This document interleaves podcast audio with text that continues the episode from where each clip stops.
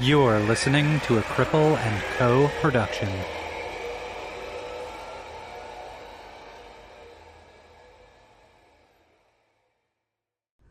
This episode of Disability After Dark has been brought to you by Come As You Are. Come As You Are is Canada's only worker owned co op sex shop. Trans owned and operated, Come As You Are carefully reviews and curates their selection of sex toys, books, and DVDs. Now you can get 15% off your next purchase at comeasyouare.com using coupon code After Dark. We call it flicking the bean, choking the chicken, giving yourself a hand, auditioning finger puppets. There's a million and one names for the old five finger shuffle, and yet hundreds of millions of people are unable to sauce the taco due to disability, aging, or illness. That's where we come in, if you'll pardon the phrase. At Bump'n, we've created the world's first accessible sex toy, so people with limited mobility, hand issues, and disabilities can celebrate Palm Sunday just like everyone else. If you agree that everyone deserves sexual pleasure, help us spread the self-love and fund an orgasm for those in need. Give the gift of the big O at getbumpn.com. That's G-E-T-B-U-M-P-N dot com.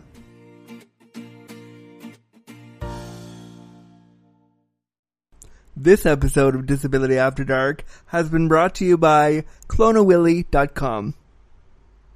Clona Willy and Clone a Pussy are do-it-yourself molding kits that allow anyone to make an exact replica of any penis or vulva into a sex toy at home. All materials are ethically sourced and 100% body safe. If you shop at cloneawilly.com right now and use the promo code DARKPOD at checkout, you can get 20% off site wide. Wow! That's a deal that cannot be cloned.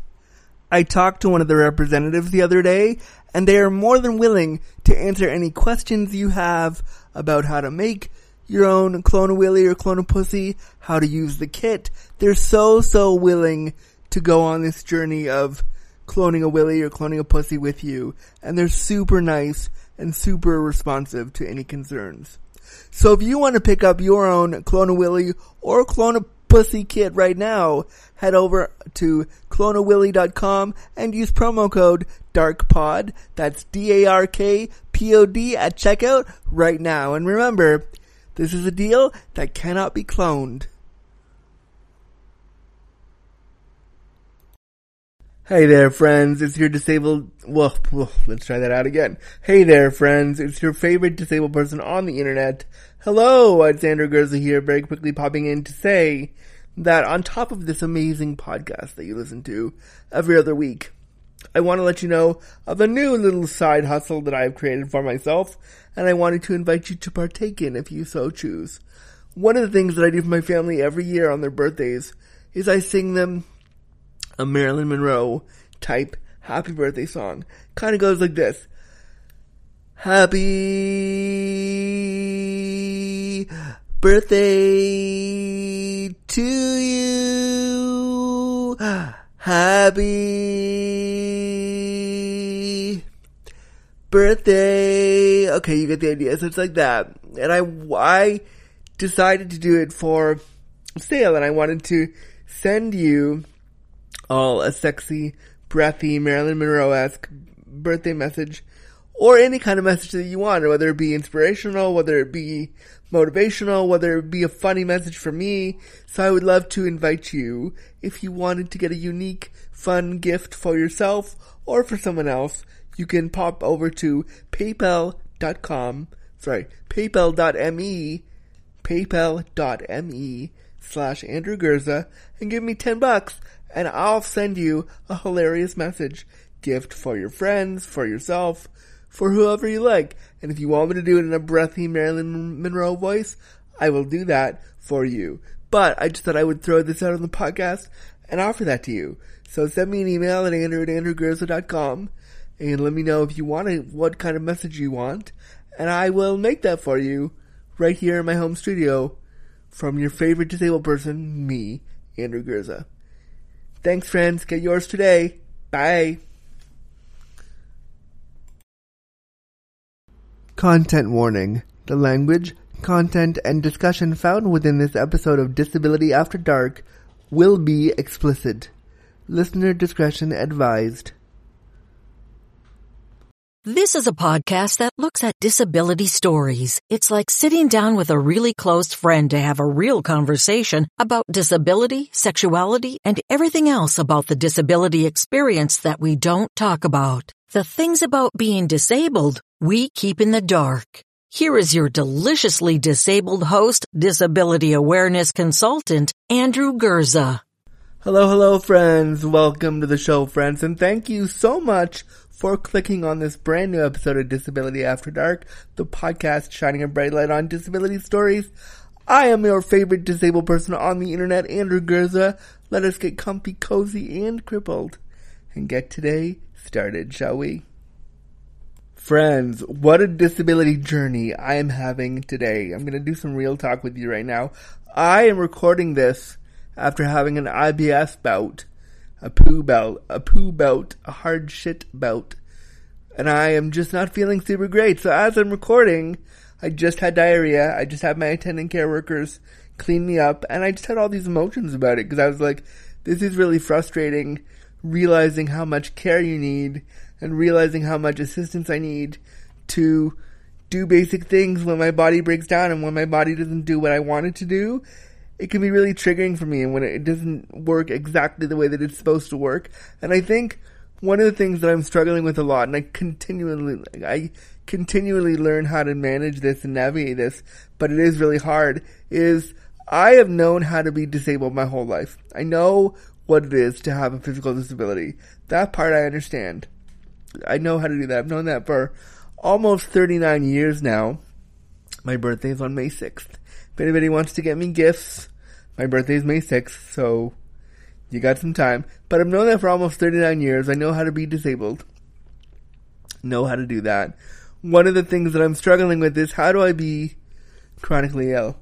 How do I bring that into the fold? And this is something with my IBS and with all my poo stuff, and I talk about this really openly on my social media, but that's one of the things that I find really tough to navigate is how do I be disabled and chronically ill at the same time. And that's kind of where I am today. So as I'm recording, I just had an IBS, an IBS flare, a diarrhea attack.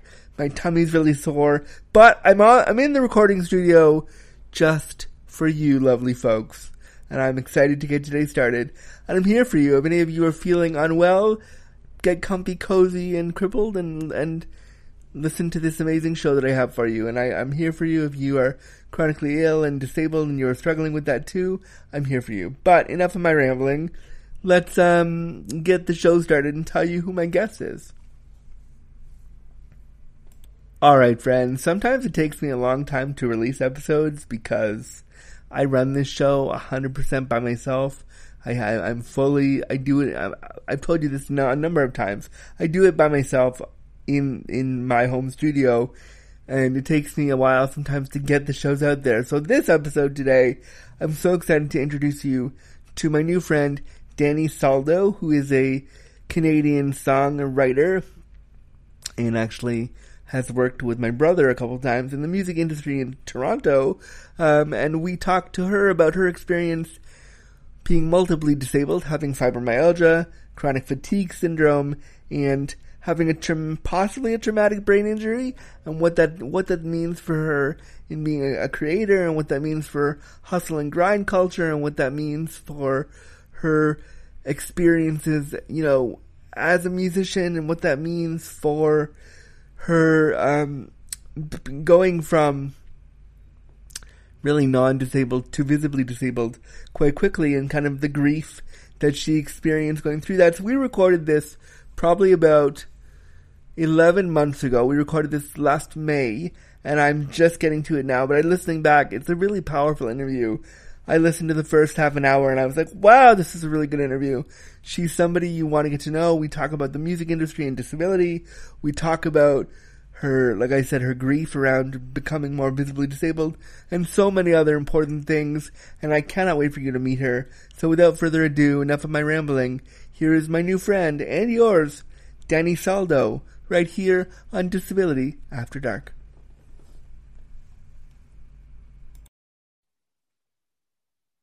Dani Saldo, hello. Hello, thank you for having me. Thank you for being on Disability After Dark. How are you today? I'm okay. Weird. It's a weird time right now. Yeah, I mean we're on the tail end of COVID and things Oh, are, yeah. you know, why why? Weird time. I'm Um, saying tail end with like cautious. like big- very cautiously. Yeah, like maybe we are. Who knows? Who knows? Time doesn't exist anymore because COVID isn't real. Right? Exactly. But like, as in the time within COVID is not real. Yeah, yeah. um. So I know nothing about you other than what I creeped on your Instagram last Yeah. night, getting ready for the show. And I'm so excited to have you here. And I noticed when Mhm. I was creeping on your Instagram that you were friends with my brother, Alex Yeah. Sinkis, or sorry, Alexander. Alexander Saint is his professional name. Um, and I was like, that's cool. And then, of course, I looked in more into who you were, and I was like, oh, she does music. Of course, they're connected. Of course. So I think that's cool, and I think you have a. I think it's cool you have a connection to my family. Wow, awesome. Um, I found you through like he posted a picture of you guys, and I was just like, "Oh, who's this?" And then you had a podcast, and then I fell into like a wormhole of like your podcast and your content, and I was just oh, like, amazing! "Oh my god, I need to talk to this guy because he's so cool." What um, what picture did you do? You remember what picture it was? Don't Was it us being goofs? I think it's like you and baby Alex. Oh yeah, I, I know exactly the photo. Yeah, yeah, that's Yeah. great. No, we we've we've been bros for life. Obviously, we're brothers, but like we Yeah, we're super, you're literally bros for life. yeah, we're like super close. He's a good dude. Um, and so when I saw that you when I saw that you worked with him, I was like, that's cool. Like he's you know he's in the Toronto music scene and he's in the Canadian music scene really hard. other day and it was so much fun. We just wrote about like how it was super nice and sunny and neither of us wanted to go out. We were just like, screw that. Do not want to go outside. Yeah, no. Doesn't matter how nice it is. But enough of your connection to my brother. Uh, let's. Uh, why don't we jump into a little bit about who you are and what you do? Yeah, okay. So um my name is Dani Saldo. I'm an artist and I'm a songwriter. Um and I write songs for like film and TV. I'm also Filipino and I love bubble tea. Amazing. I love bubble tea. What's your favorite bubble tea? Uh, Gongcha. Gongcha is my favorite bubble tea brand because the tea, like, I love my bubble tea to actually taste like tea. And so, like, when it's a good mix, I'm just like, I don't think I've had that one. it's really good. Gongcha is really good. I think there's like a lot of there's a lot of shops all over Toronto. Yeah, yeah. Toronto. There's one. I can't remember where it is, but there's one that I had, and it's Mhm. not bubble tea, but it's milk tea, Yeah, and it's my fit. I don't remember who they are, and I wish I could because I'd give them a shout out. Royalty, Ali. Um, I think it's. I think it's. Ali. I think. Ali, Ali's good. Ali's great. I think I'm pretty sure that's who it is. And my Mhm. friend would always bring it over to me, and we would like sit and gorge ourselves on bubble tea. It was great. Yes, that's the way you should be. That's It's the a- way to It's a summertime Toronto institution bubble tea. Like you have to. really. It really, really is. It so is. Um, so you, so you like bubble tea? You're Filipino, which is cool because I know a lot of Filipinos in Yeah. in in the care home where I live. Most of the staff here are Filipino. That so I I am slowly learning. I'm not good at it, but I'm slowly learning like a little bit of, a little bit of like Tagalog slang, Tagalog slang, oh and Oh my God. like You- What have you learned? all the bad words. I can say, I can say like wi- I can say witch, I can say abuser. I can say what? I can say In a care home, those are very important to know. If they're Yeah. happen, they're not great. yeah. I can say um slang for genitals. I can say like I, I know a lot of weird things that I picked up over the years. So funny. It's always those stuff that Filipinos tend to teach. Yeah, like I know I know so many bad words. I know I know like random words for like farm animals. Hmm. Baboy, pig. Yeah, or like pato for duck. Yeah, Yeah. just really random. Because I'll be like, tell me all the slang, or like I'll be like, tell me different words, and so they'll they'll slowly teach me. And so I'm in no way fluent, but I know a few. Like I can make the I can make the Filipino staff laugh. You yeah, you can make them laugh. Yeah, definitely. Um, so what I want to jump into, I mean, I love, I love all the tangents we're already going on, amazing. Hey. but I'd love to jump into a little bit about your experience with disability, and I love if you could start with. I ask every guest this at the beginning: What are your disabilities, and how do they play a role in your day-to-day life? Okay, so I have fibromyalgia, I have chronic fatigue syndrome, and then I have a brain injury, and we're trying to figure out if I have aphasia because sometimes I have aphasia, but sometimes I can speak well. Um, Yeah, and within like the brain injury, there's a bunch of like other tiny diagnoses that it's a long, long list, and it's just easier to say. Sometimes my brain don't work. I Um, mean, mine too, right? I, I've been there. literally sometimes it's just like I have one brain cell. I have half of one brain cell sometimes. Yeah, and Yeah. sometimes you literally have zero. I know, I know. I've Yeah. been there. I've But been with there. fibro, it's um it means before this call, 30 minutes before it, I was in bed like, ah, good morning, it's 3 p.m. fatigue syndrome. I'm like, ah, I woke up early today. like we I, I do like a bunch of writing camps because i'm a songwriter and i like organize them and we had like a really long one um and then my friend came back to like my place with me when we were like done and i was like i'm gonna hibernate after this writing camp and i wasn't joking and she was very concerned because she was like dani you've slept for 14 hours and i'm like that's a good amount to sleep. You're like, yeah, that's a Tuesday for me. What are you talking about? Yeah, literally, I was like, that's a Tuesday for me. Um, but then my brain injury means sometimes I walk a little wibbly wobbly. I got a cute little cane that helps me walk. Um, sometimes mouth work don't do. um, and then like it, it happens. It's really interesting because it's like I record myself, so sometimes I have to hear myself sing, and then I'm like, oh, that's a good take, and then the lyrics will be like. I don't know, I'm trying to think of like a lyric. I want you to hurt like I do, or something like that, and I'll hear it back. It's it's what I'll do, and I'm just like, oh, that's not, or or the complete opposite. I'm bilingual, and then sometimes I'm like, I think I'm speaking English, and then my friends are like, we have no idea what you said. yeah, not sure what. Hello. yeah. Yeah. Um, do you think as a songwriter, like, do you think talking about having all these disabilities as a songwriter is something you want to get into or you're afraid to do or you're doing already? Yeah. like I want to talk about it more because I feel like there isn't really I don't know a lot of like songwriters that talk about these kind of things and how it affects their day-to-day life like I know a lot of able-bodied songwriters and their journey and their workflow and how they navigate the industry is so different than the way Yeah. I navigate it like grind culture is just straight up ableism I mean, straight up 100% ableism, period. The Yeah. end.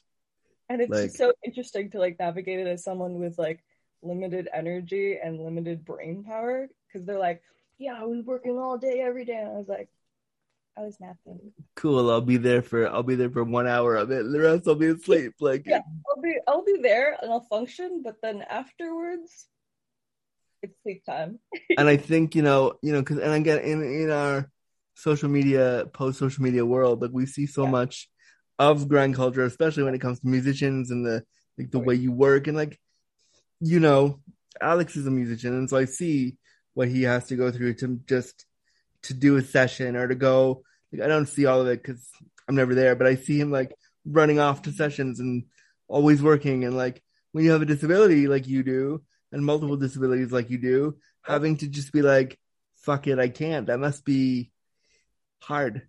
yeah it's it's super hard it's it's made me have to like since i don't have as much energy as my able-bodied homies in the industry like i have to work smart not hard and if i work hard it that means i'm taking a fat nap afterwards and like being more intentional about what i do choose to give my energy to and what i don't give my energy to has been like you know it's like i only have this many spoons so I'm gonna give it to the the opportunities and the time that enriches me and energizes me rather than I was working like 24 7, 365. Like, I'm like, Yeah. I need some work life balance in there. That is not healthy. Yeah, Right? we need and you need you need time for rest. And I think people people with disabilities know how important rest is. And all the rest of us are like, ah, you can rest when you're dead. And it's like, no, you need to rest now or you will be dead. Like, what are you Like, what's the point of working all of the time if you don't get to rest or relax or have fun? Like, you'll be burnt out so fast. Yeah, so so fast. Um, I'll go, I want to get back to to like songwriting and disability in a minute because I had a question that, that like popped in my brain that I'm putting a pin in, and I'm going to ask this in a second. But first, Go back to it. I want to ask you like one of the things you mentioned in the questionnaire that I really think is important is Yeah. the shift from being able-bodied to be, to being visibly disabled. That's a shit show. Um, Good show. and I'd love to just have you like share that experience. Yeah. Um, so basically, I think I've always had fibromyalgia. So like I was just kind of vibing with it and it was kind of um it wasn't the easiest to manage, but it was like something that I didn't really need like mobility aids or stuff or like extra help with. But Right. like a year or two ago, I was like in a car accident and that's where I got my brain injury from. And like it completely changed my life. And like all of a sudden, like I, like when the car accident happened, I was like super low key about it because I didn't want anyone to know because I was like kind of ashamed of the fact that I wasn't functioning the way I used to function. But like Yeah. I was at home and I was walking, and when I would walk, I would always walk like this. I would wibble wobble and like I couldn't walk in a straight line. I was always falling down. Um, my head hurt whenever I saw like lights, and like because of that, my legs got a lot weaker and just have progressively been getting weaker. So I had to like, I was like, I just, I was like, damn it, I, I need, I need help. I need to have something that helps me walk. And so I was like, I was like, screw it, I'm gonna, I'm gonna buy a cane. I don't have to use it all of the time, but maybe if it's helpful, I will use it. And then I bought the cane, and I it's been my homie ever since. I mean, I, I love I love kind of that journey of like, not that I love it for you, but I love that it's something you went through because I think all of us do of Yeah. that shame of like, oh, I'm something happened and it's gonna change now. Like yes, that shame is so real and so valuable, and I think for and how old are you again? I'm 20. I just turned 23. Oh, you're still a you're still a young baby. You're a young person in the world. Um, I just turned 38, so I feel a million years older than you. But like, but like, you know, I remember being 23 and I Mhm. remember being, um, having disabilities that happened to me and being so afraid to admit that to myself. And like, how did you get to a place where saying I'm a person with a disability, like, became a thing you did?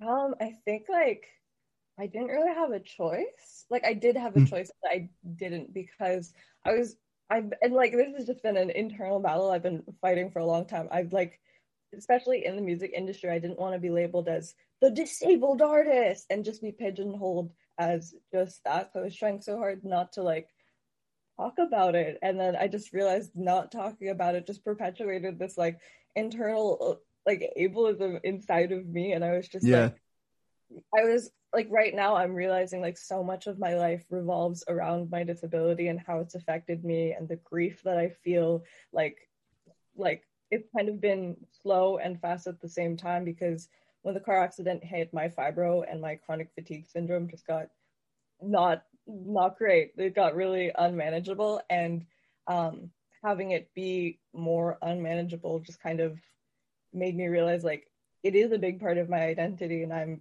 lying to myself if i said it it wasn't. And like having to grieve the person that i was was like really hard and still something that i'm like figuring out as i feel like most people do but it was it was just such a shift and i was just like i think like in saying stuff about it and talking about my experience and taking up space Yeah. um, it's helped me to like be like okay i am a person with a disability and i'm all of these other things and being a person with a disability isn't inherently bad which i felt like at the beginning of my disability journey i was like if I say I'm a disabled person, people will think I'm a liability when I come to like sessions because they'll know like, oh, I sleep a lot, I can't go upstairs, so I can't heavy lift, and it was just like, it's just like there isn't a lot of like representation. I feel like that is Yeah. like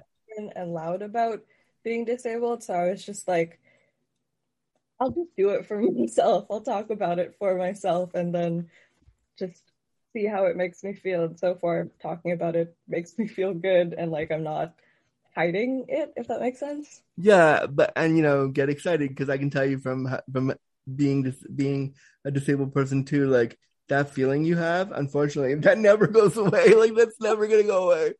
Oh, yeah. Um, It's gonna be with you every time you go to a session, every time you meet, a new person, every time you like. And I wish it wasn't that way, but it just is that way. Yeah, it, it's so because like before the car accident, I was the type of person where I was I was in school, I was getting like my bachelor's of business, and I was in school full time. But then after school, I would end class at like 5 p.m. or something, and then after school from 5 p.m. to like midnight, I would go do sessions, and then I would in the morning track vocals, and I was always always working because I could manage that. And then all of a sudden, boom, car accident. You can barely look at a screen. You can Yeah. barely look at a screen and walk and talk. So deal with that. Also, I'm charging my laptop because it's going bye bye.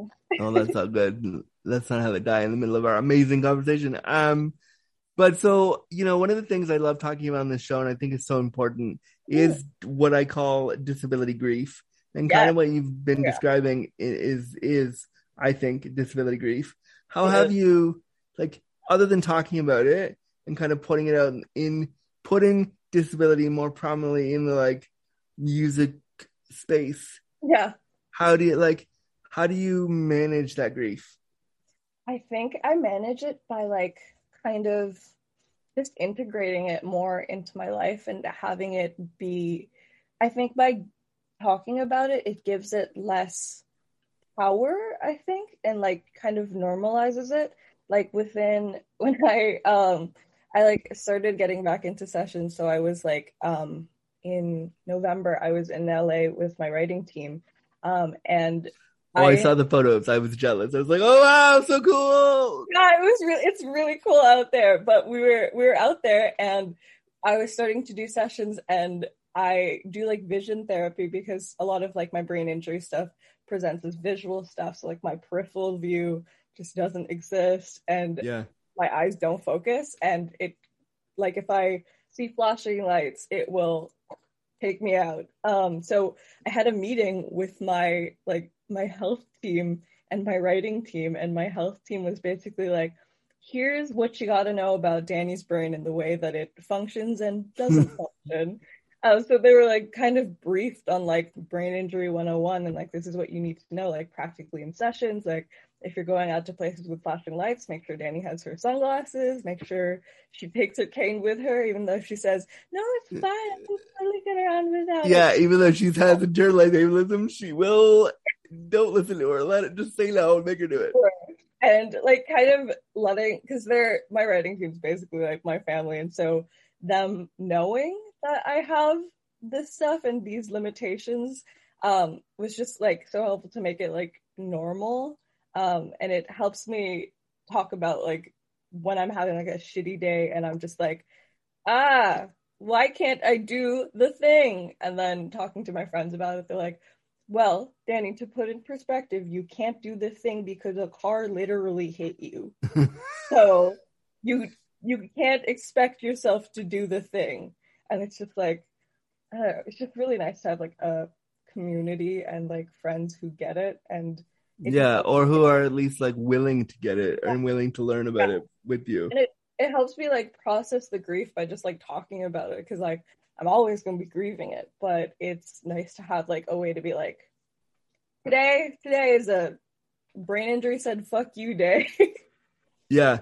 Oh no, I play that game with um with my disabilities all the time. Like the Mhm. fact that we're recording right now is I'm shocked because I'm almost certain that like 20 minutes before I talk to you, my body was gonna be like, nope, not happening today.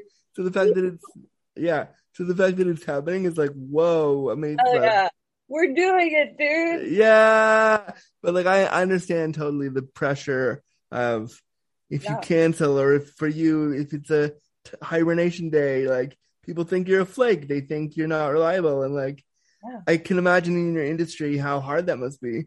It's so hard. It's so hard, especially when like in the back of my mind, I know that the people who are most successful are the people who show up on time and early and are energized and ready to go. And some days I just can't be that person. I cannot. I cannot be that person, and it's weird, you know.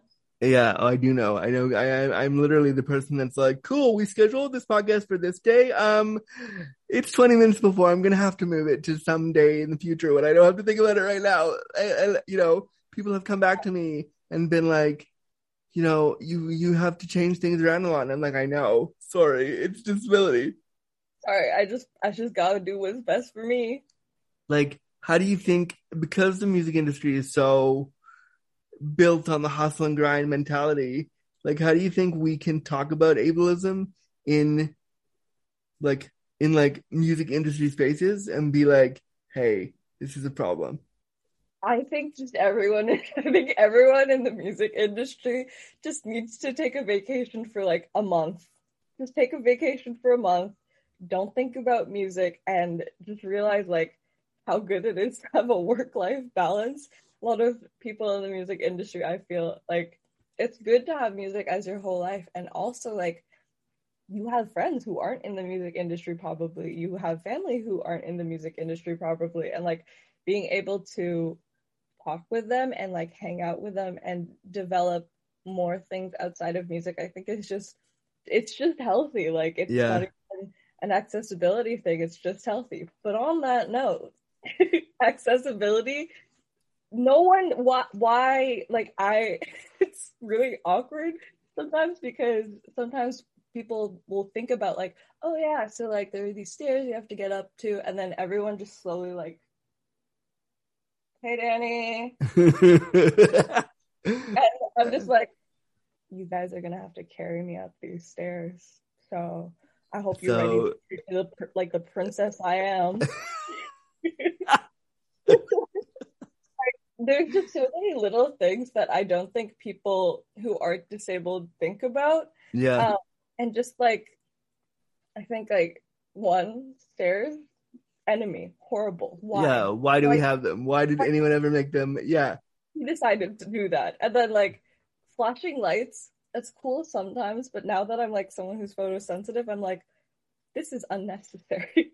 we can have you can have a cool concert and light shows without going Yeah. You don't need strobes. You don't need all like you don't really need all that. Like and just like it's I, I think there just needs to be like more space to be like, hey, like what are your accessibility needs? Like even as people who aren't disabled, like everyone has different needs and just having that conversation and being aware and cognizant of the fact that everyone got different needs is just so it's like it's like starting a conversation going, What are your pronouns?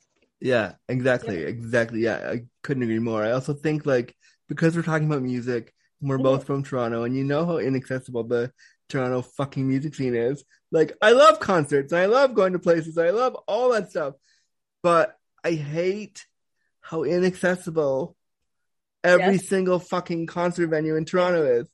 every venue. It's just horrible. I I don't get it because I'm just like this just feels unnecessary. Yeah, Like- like, Be aware that like and don't we have a law in Ontario, AODA, that's supposed to make all this accessible? Like, what the hell, guys? Come on. I think like part of it is some of these venues have been open since before we were I A don't know, thought. form inside of our parents. you know, like before we were even close to being conceived. Um, yeah. like they were just made in a way that where people weren't talking and like I, I think like there's just I, I think about this sometimes way too much and I was like if I was born in like any time other than now they'd be like you can't walk death yeah, it's over, or you're not going anywhere, or like, yeah, yeah, and especially because you're a racialized person, you certainly would not be alive. Like, the, God, I would. Anytime my friends are like, "Oh my god, I wish I was in, I was in like, I was wrong, and I was born in the wrong age," I'm like, I wasn't, dude. I'm barely born in this right age. yeah, yeah, like it's so, and also like, you know, can any of us put our phone down for five seconds? How would you survive in like 18th century, whatever, because you wouldn't have a phone? I have no. I would just be like the siren in the 18th century pub, like,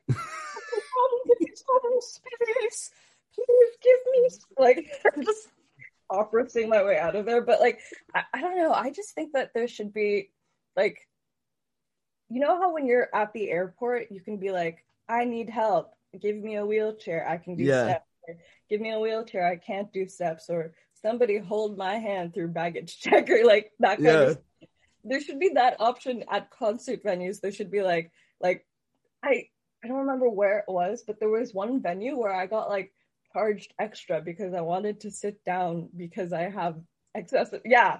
I have ex- I was like In Uh, Toronto? yeah in Toronto. I don't remember where it was, but I remember being there and going be go, like I was just Yeah, that doesn't sit right with me at all. No, no. that's Like- yucky. An accessibility tax? Like, fuck off. The answer is no. Dude, my like people who are disabled are are like way of living is already so expensive. Yeah. Why give us more? Why give us Why? Why? Um, okay, so before we switch gears, I want to ask you, do you Mhm. think there's ever a point in when you're writing music for yourself or for anybody else, do you think that you might incorporate songs about disability? Like I've been saying for years, I would fucking love it if somebody wrote an album about ableism. Like, can That's Can- literally what I'm doing like right now. Like that's what I'm in the process of doing. Like I was I was listening to the songs that I wrote and I was just like, this is just me. I was listening to the songs that I wrote and I was just like, this is just me going through all the stages of grief, but instead of like, oh no, we like broke up and I'm grieving that, it's oh no, I broke up with myself and the able bodied version of myself and now I'm grieving that. Oh my god! I mean, that better be a fucking banger. That's gonna be hope so. It's really interesting because all of the songs sound like they're about like breakups, but then like in the context of me, it's just me like grieving myself.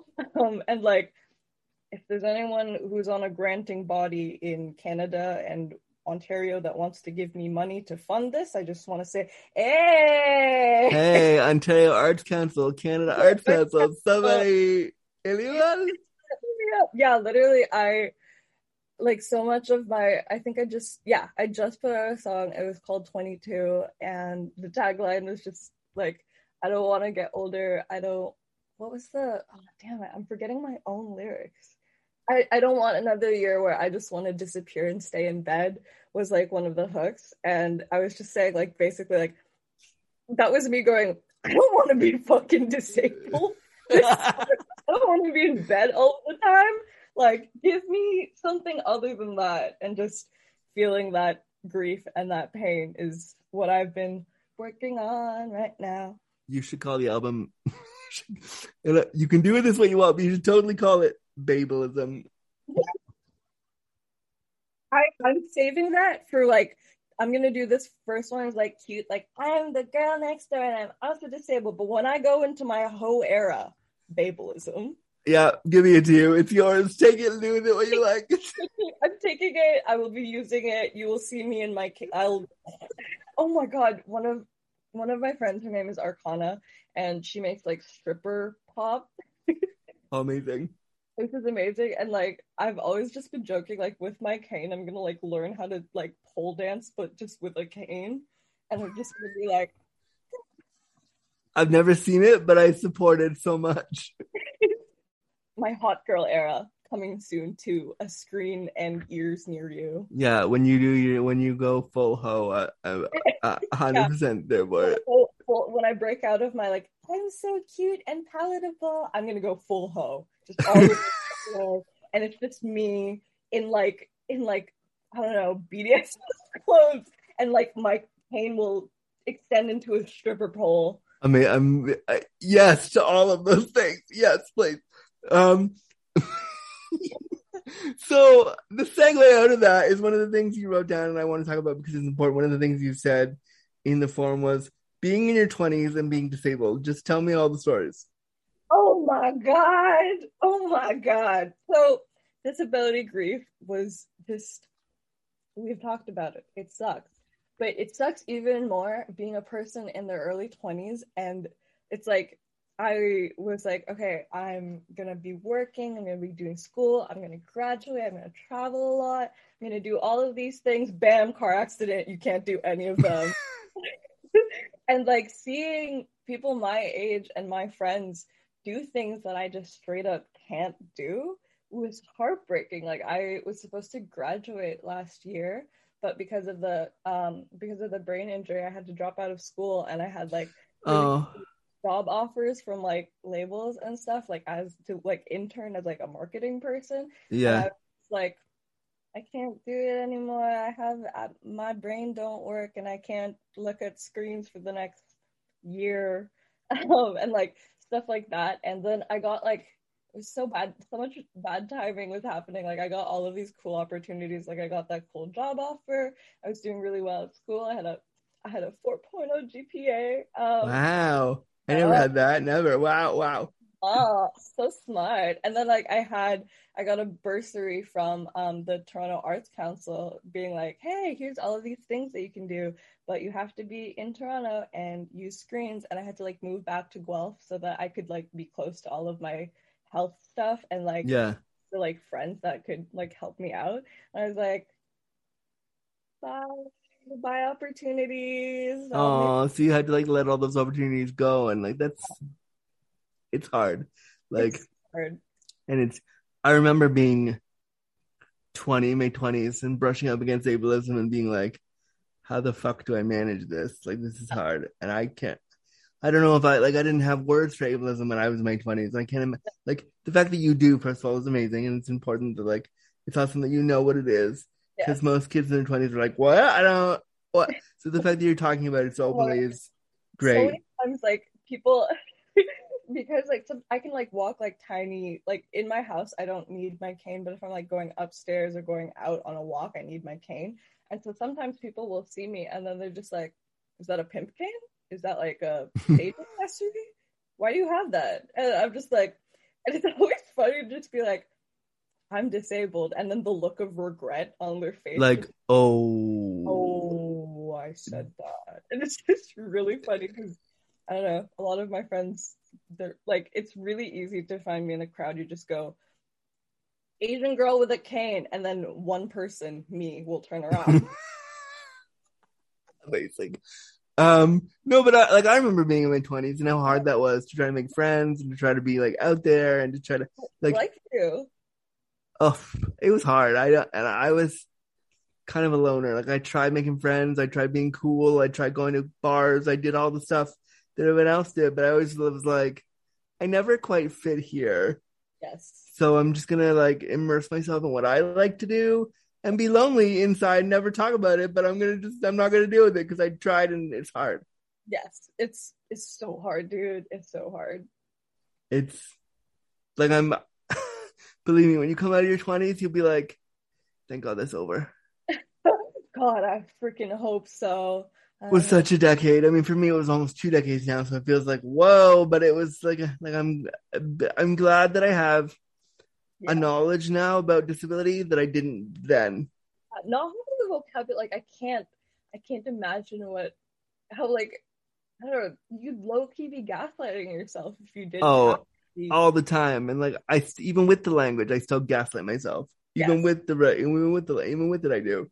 So like the fact that you're talking about it and you want to talk about it in the music industry and you want to like bring it out there at such a young age, is like that's important. That's awesome. because what what else am I gonna do? Just pretend that my cane doesn't exist and that I don't like taking fourteen hour naps. I mean, 14 hour naps are great. They're so good and literally there was one time I took a fourteen hour nap and I was like we did a music video so I was like walking like super tiny steps and then I wo- I woke up and I was like I can feel my legs again. It's just so weird. I was just like, huh? Oh, disability. And what you didn't see was that Dani just showed me her legs. That's amazing. I'm I'm here for it. Legs up. Um, one of the things I know we're going to talk about today is di- you said disability aids and how hot it would be if they we made them more mainstream and Yeah. accepted. How do you think we do that? I think okay, one, I think the fact that like I I want to have multiple canes. I want to have multiple like like occasion canes. Like right now I have I'm going to wait, I'm going to grab it because I forget what I put on it. I like put this little smiley face on my cane and it's like a pink smiley face and just to remind me like you one it's pink so I can't like miss my cane um, but I was thinking like it would be so cool if we made canes like and like mobility aids generally more fashionable. if There that- is I don't know where I've seen it, but there's somebody on Instagram, her my friend Lucy Dawson, who's a Mhm. model in the UK, and she has some fucking badass canes. Oh my god, I, I- write that down. her I will find her proper Instagram handle and I'll send it to you. I don't know where she got them, but they're really cool, like straight up purple canes, Ah, like totally badass canes. And I think they're custom made for every person that has. eh, They're fucking badass, and I'll, so I'll connect you to her and find out where she got hers because they're amazing.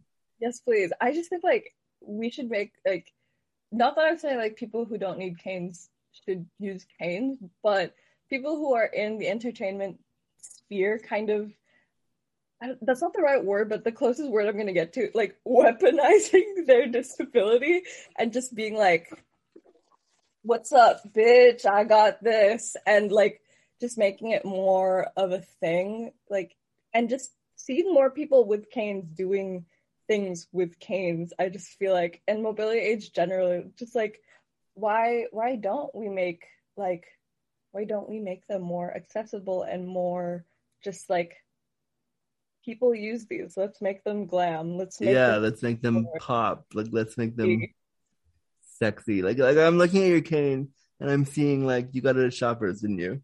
i did i did get this at Yeah, straight up Shoppers cane. Like Yeah. wouldn't wouldn't I mean? And Shoppers should have like a sexy cane aisle. Wouldn't that be great?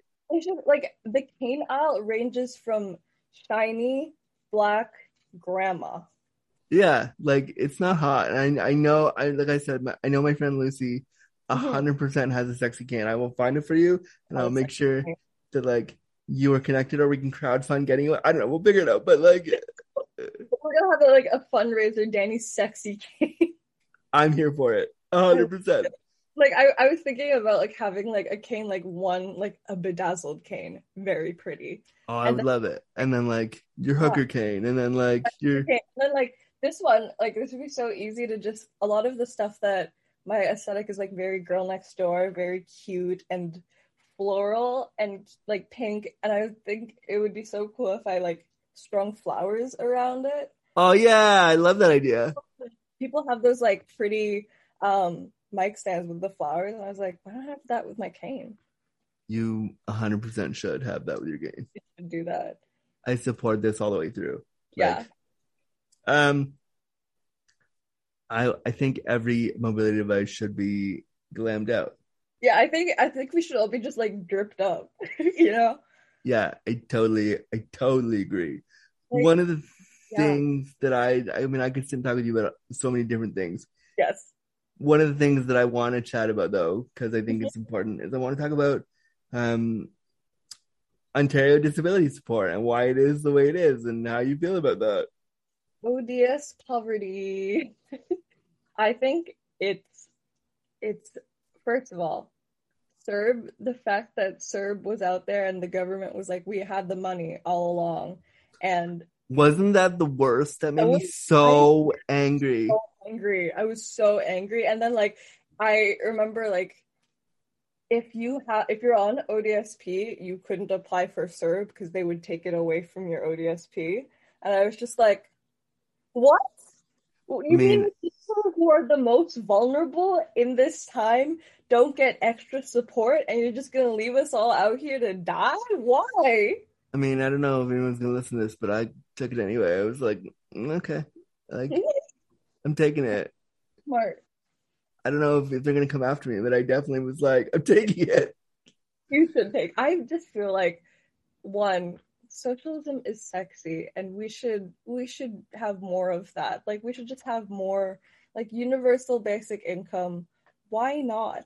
Why Yeah. not the quality of Why? life for everyone better? Yeah, and like you know, we're in the middle of for those in in the U.S. ODSP is the Ontario Disability Support Program. If you're listening, it's like, what is that? That's basically It's welfare, basically. yeah, it's basically our SSI, and a lot of us live on that.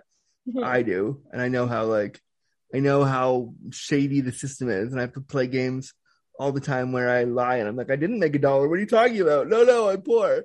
Money, shut up! It's not real. Yeah, it's pretend like all the time, all the time. All and the time. then you know what you know, CERB was the Canadian Emergency Response Mm-hmm. benefit that all of us got during the pandemic, except if you were disabled. Apparently. Yeah.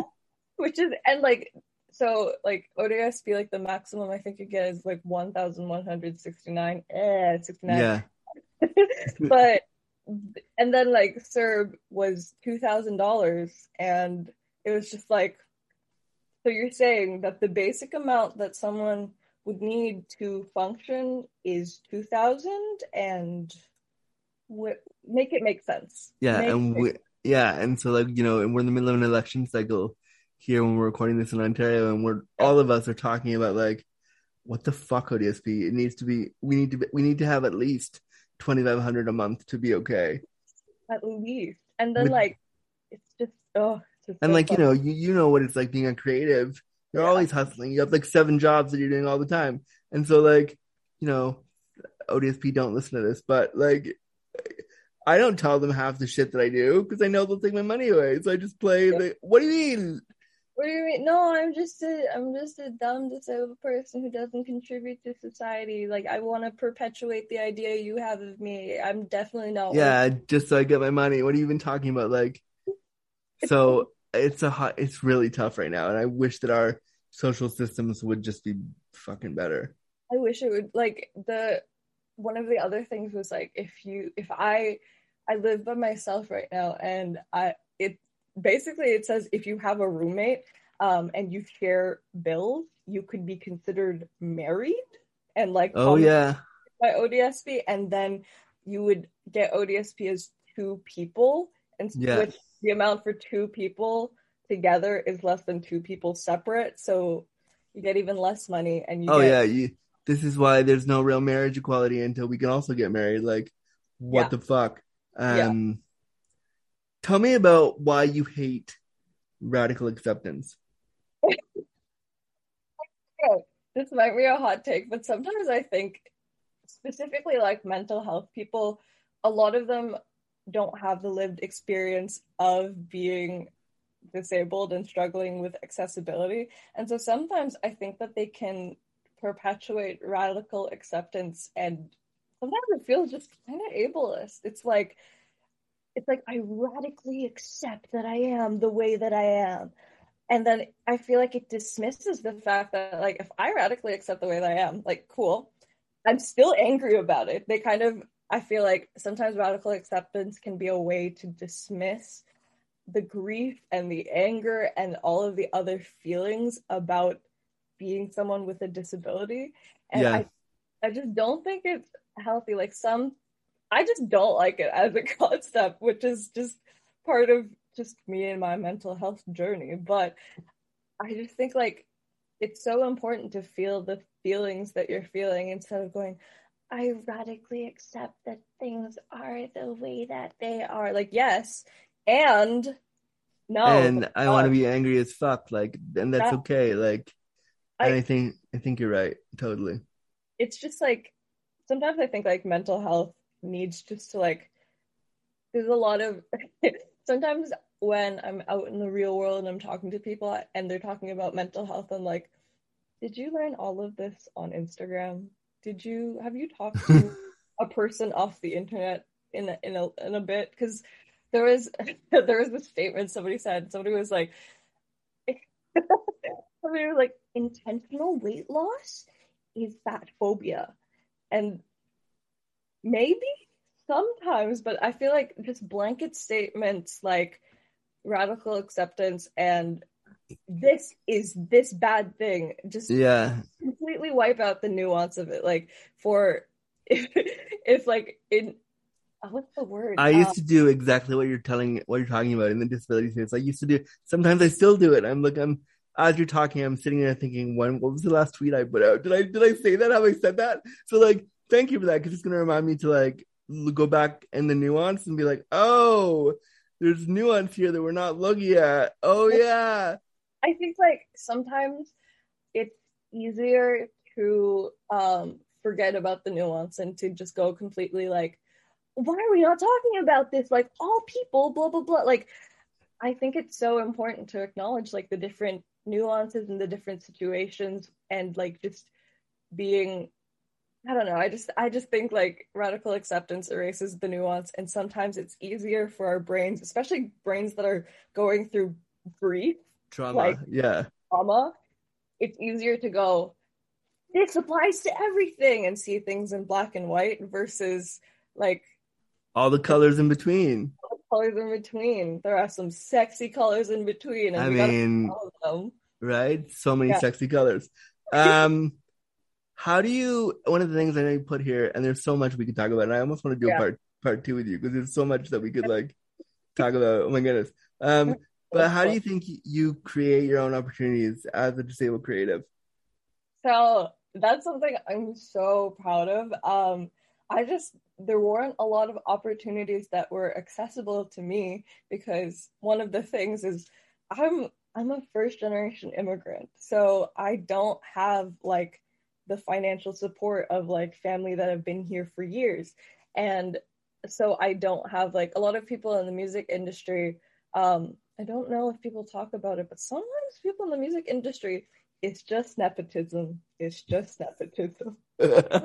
If you if you look at like even the entertainment industry, like if somebody has the last name like Nicolas Cage is a Coppola, and a Coppola is like this family tree of like filmmakers that have been filmmakers for decades. And one of the reasons he has the opportunities he has is because he was born into it. Not to say that he's not talented or cool, but yeah, of course.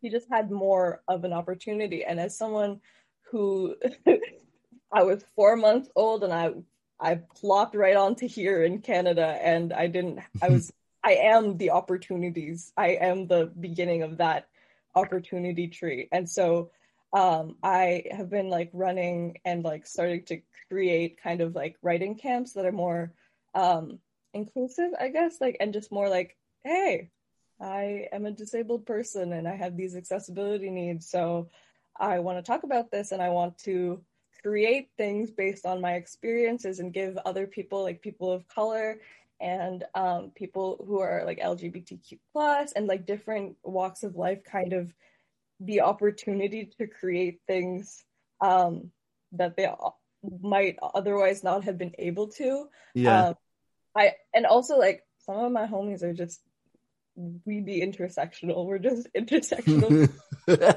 like a great excuse to like hang out with them. Um, and just kind of as a disabled person, I have so many things that I can't do. So I often have to manufacture jobs out of my own bum. oh yeah. Oh yeah. Like the job I'm doing right now, this podcast that I'm talking on right now. I made Yeah. it out of nothing because I was like, I need something to do. Yes, yes, literally. I yeah, and like one of the things I do is I write songs for like film and TV. So like I when I write songs for these writing camps, it's kind of like an opportunity to pitch it to like um stuff that I wouldn't otherwise be able to pitch to. Like I I think Canada's great for like the arts because it it's really it they really like equity, which is so good because that means voices like mine get amplified and get given um, resources they wouldn't otherwise have. Like I was doing the uh, TD SOCAN Creative Incubator, and they gave me mentors that were just people that I wouldn't have been able to access if I wasn't born into like they're my family friend or they're I don't know, we've been working together for years because I'm an old person in the industry. Yeah, yeah. True.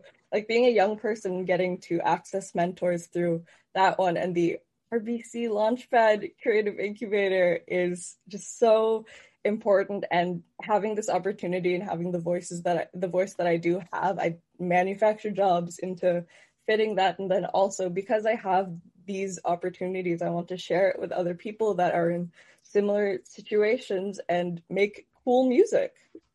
I think that's really awesome and I think that like you being disabled in this industry Yeah. writing or being a person with disabilities in this industry and writing about stuff and taking your accessibility needs to a writing camp or to somebody Yeah. like RBC Launchpad and being like, hey, here's what my accessibility needs are. That's really important. And I think the more you normalize that for them and give them a chance to be like, oh, we're not accessible at all. What the fuck? How do we do that? Like, that's Yeah. really, that's awesome. it's it's really funny just like I think like as someone with a disability you just have to like educate people all of the time like always Even when you don't fucking want to, you're like, oh, I have to, I have to because Um, no I gotta, I gotta tell you that I can't look at flashing lights I gotta tell you that sometimes my brain's gonna go I don't blah, blah, blah. yeah. And- just by existing and taking up space in these spaces people are um just introduced to the fact that like it's it I think like some people before I became their friend like a disabled person was a concept a first generation per- immigrant was also a concept and because like I I'm from Guelph so in Guelph it's it's a very white It's like small town, white town ish Yeah, mentality, right? yeah it's like Riverdale minus the diversity Oh no. Yeah, and so just by existing and having relationships with people, they're like introduced and desensitized to the fact like disabled people aren't like stereotypes and Yeah, they're not a monolith, and we look monolith. We're real people. and we come from everywhere, and like, yeah, you have a cane, but that doesn't mean you're not disabled, and yeah, like you, you're not a wheelchair user, but that doesn't mean you're not disabled, and like, Huh. yeah, Yeah. um, there's so much that I could talk with you here about. We could do a whole like other hour. Um, but for this hour, we're coming near to the end of it. Um, so really quickly, what are three ways we can make the music industry in Canada less ableist? less stairs, less stairs, more elevators, please, dear God. Um, even if you're not, if you're not disabled, nobody likes those flights of stairs. Everyone at the end of the No stairs one. is going, why, why, Why? Less, less stairs, please. More elevators and more access to those. Um, and then in the music industry, just kind of like more equity based programs because there's so many good stories and so many good voices that just don't have the chance to shine and talk because of the opportunities that they weren't born into like the fact that the people um like i think house is a really good um words words Example? Yeah, uh, like- Whoa, Google, nobody was talking to you. Sorry, try again. Can I can I be part of it? Um, yeah. Um, so RBC and Launchpad, I think, are very good at being um aware of disability and just like are like, hey, what do you need? Like, what are your pronouns? What accessibility needs do you have? And I love them for that and like amplifying voices that otherwise wouldn't have a chance. So stairs, amplifying voices, and talking about equity and giving people who wouldn't have a voice otherwise. And then lastly, I want, which is something that I've seen you talk about, but I want to see more disabled people have sex on TV. well, The porn, but like, as in, I would love it if there was like, like a, a show and then there was a disabled character and they were like, let's get it on. Okay, well, I, can promise you, I don't know when I'm releasing this, but I can promise you that stuff is coming. Stuff's coming. That's all I'm going to say about it, cause, That's so hot. but it's coming. And I don't know when the, maybe by the time this is released, I can say more about it, but all I can say right now is it's coming. Yeah, I oh my god, and like also, I love the superhero genre. I would love like a superhero that has mobility aids. I just feel like there's such a like. Can you imagine like this is my pitch to be part of Marvel? I'm This ready. Asian superhero she walks with a cane, so it's like, oh, she can't run. But then somebody Her tries cane- to stop her. Yeah, yeah. Like I, I could see that. I'm here for it. Hundred percent. Hundred percent. Um, Yeah. Dani, I this is so, this is so fun. LOL everywhere. It was a great hour. Um. Thank you so much for for talking about your um fibro, your brain injury, the music industry being hilarious the whole time. It was so fun. How do the people? How can the people that are listening that are listening, if they want to follow you, how can they do that? I'm at Dani D A N I dot S A L D O. Um, everywhere. Like I'm pretty sure my Instagram is Dani dot Saldo. Um, and then my TikTok is Dani dot Saldo. I think I exist on Twitter, but I don't use it as much as I should. I don't blame you. Twitter's a trash fire. Uh, Yeah, those are the ones that I'm the most active on. You can reach me there. Um, you can also hit me up at abstract a b s t r c t music, which is my writing camp thingy, and um, I post stuff that I do in the music industry with my writing team on there. So that's where you can reach me. Nice. I'll make sure that all this stuff's in the show notes for all the people to follow you because the because you're first of all you're hilarious. It was so fun to sit and talk with you. Um, I had such a fun time chatting. Uh, you're you're awesome. This is great. Um, Would you Thank like you to so much. out grab drinks or hang out just I would love it. It'd be so fun. We should you, me, and my Alex should hang out sometime. We definitely should. I'm gonna be like, hey Alex, I uh, hit up your brother. Yeah. Now we need to all be friends and We'll be homies. yeah. Next time you both go to LA, I'll just tag along. They should tag along. Oh, me and Alex will like write a song about our sexy mobility aids. Amazing. It'd be so great. Yeah, yeah, I'm here for it. this Here. song dedicated to disability after Do death. the song about wheelchairs. Vroom vroom. I'm here for it. Dani Saldo, thank you so much for being here today. I had so much fun. Yeah. Um, and you and I will. I want to have you back for what for something. We'll figure it out. Hell yeah, we'll figure it out. We're in contact now. We'll hang out. Awesome. All right, we'll talk to you soon. Thank you. Bye. Bye. See, now I told you that was a fantastic interview with Dani, and one of the things I loved about her interview was how young she was and how how honest she was about navigating her disability experience. And I think that talking to the more and more I do this show, and the more and more I talk to young folks, younger folks than me, dealing with disability and, and coming to terms with that and, and navigating that in such a powerful conversation. And also I like the way that she did it with such humor and brevity and honesty. And I, I really, really appreciated her. And I hope you enjoyed it. I want to let you know also that this show is for you. I want you to be a guest on the show. I want you to come on the show and talk with me about your experiences. And I know I am, I, I I'll be the first to admit that I am the master of the reschedule. I know how to reschedule like the best of them because I reschedule my stuff a lot. So I do want to have you on the show and I want you to come talk to me. So please feel free to email me directly. Um, I had a, a scheduling program which I still sort of have up there, but it, it never fucking works. So just email me directly at andrew at andrewgurza.com.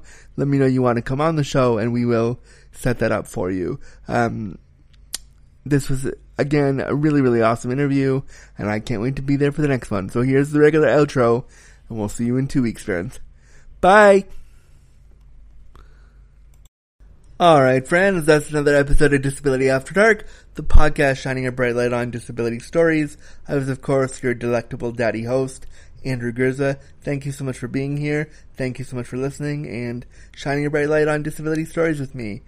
If you want to follow all my work and see all my links and all the cool stuff I'm doing, you can head over to my new website, aagurza.com. And all my stuff is there. My social links are there. My website is there. My podcast is there. Everything is there. And you can follow along with the show that way. If you want to leave a review for the show, please do so wherever you get your podcast. It really does help keep the bright lights shining on this show. If you want to support the show financially and get the show one day early, completely ad free, as well as a shout out on the air, consider pledging as little as $1 a month or $5 a month or more by going to patreon.com slash disability after dark. Stay comfy, cozy, and crippled, and we'll shine a bright light on disability stories next time. Copyright notice. Disability After Dark was created, recorded, and produced by Cripple & Co. Productions and Andrew Gurza. Any and all use of materials, graphics, audio recordings, etc. cannot be used or distributed without express permission. If you would like to use an episode of the podcast or license an episode of the podcast on your website, please consider emailing Andrew Gurza and Cripple & Co. Productions at disabilityafterdarkpod at gmail.com. Copyright 2023.